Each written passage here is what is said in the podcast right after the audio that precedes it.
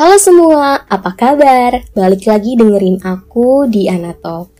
Kali ini aku mau bahas tentang interaksi. Mari beropini.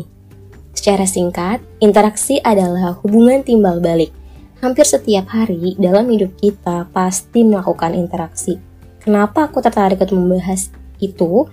Karena topik hari ini berhubungan dengan latar belakang aku For your information, aku kerja di salah satu klinik swasta yang udah hampir merejak lima tahun dan fokus pada bagian administrasi dan informasi. Kerja di bagian pelayanan pasti selalu melakukan interaksi dengan banyak orang dan beda-beda setiap saat. Harus selalu senyum, harus selalu ramah walaupun hidup lagi capek-capeknya. Kalian yang kerja di bagian pelayanan ngerasa terbebani gak sih? Belum lagi ketemu sikap dan sifat orang yang beda-beda kan. Kadang ada yang klop sama kita, ada juga yang bertentangan. Dan itu makan hati banget. ada aja suka dukanya ya. Andaikan kita dibekali ilmu cenayang, jadi kita kan bisa antisipasi dulu nih sebelum bertindak daripada dikomplain terus kena door. Karena pada hakikatnya kan pelanggan selalu benar dan karyawan selalu salah. Pelanggan gak boleh pergi, karyawan bisa diganti. Terima kasih, maaf curhat dikit. Bi. Nah, begitulah indahnya interaksi.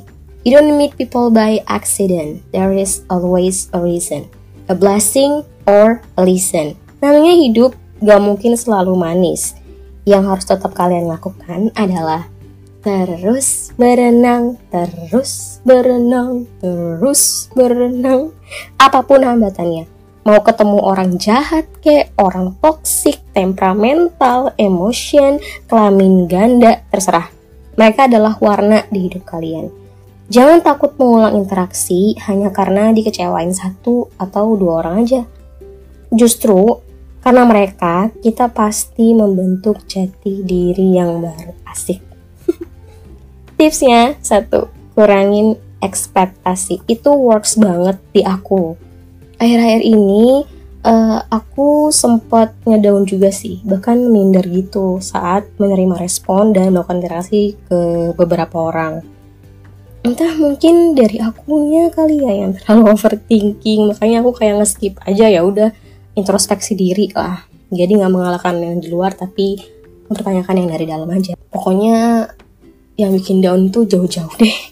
That's why kalian harus biasain untuk sikap oh ya udah terima hal-hal random di luar sana tanpa harus mencerna lebih dalam lagi. Let it flow. Terus uh, yang kedua, kalian juga harus sering-sering banget manifesting. Ingat, karena kata-kata itu adalah doa, ya. Jadi Minta agar hal-hal baik itu selalu menghampiri kalian.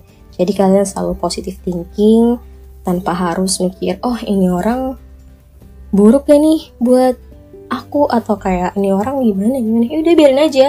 Penting dia hadir warnai hidup kita. Jadi ya udah terima aja. Gak usah mikir yang panjangan.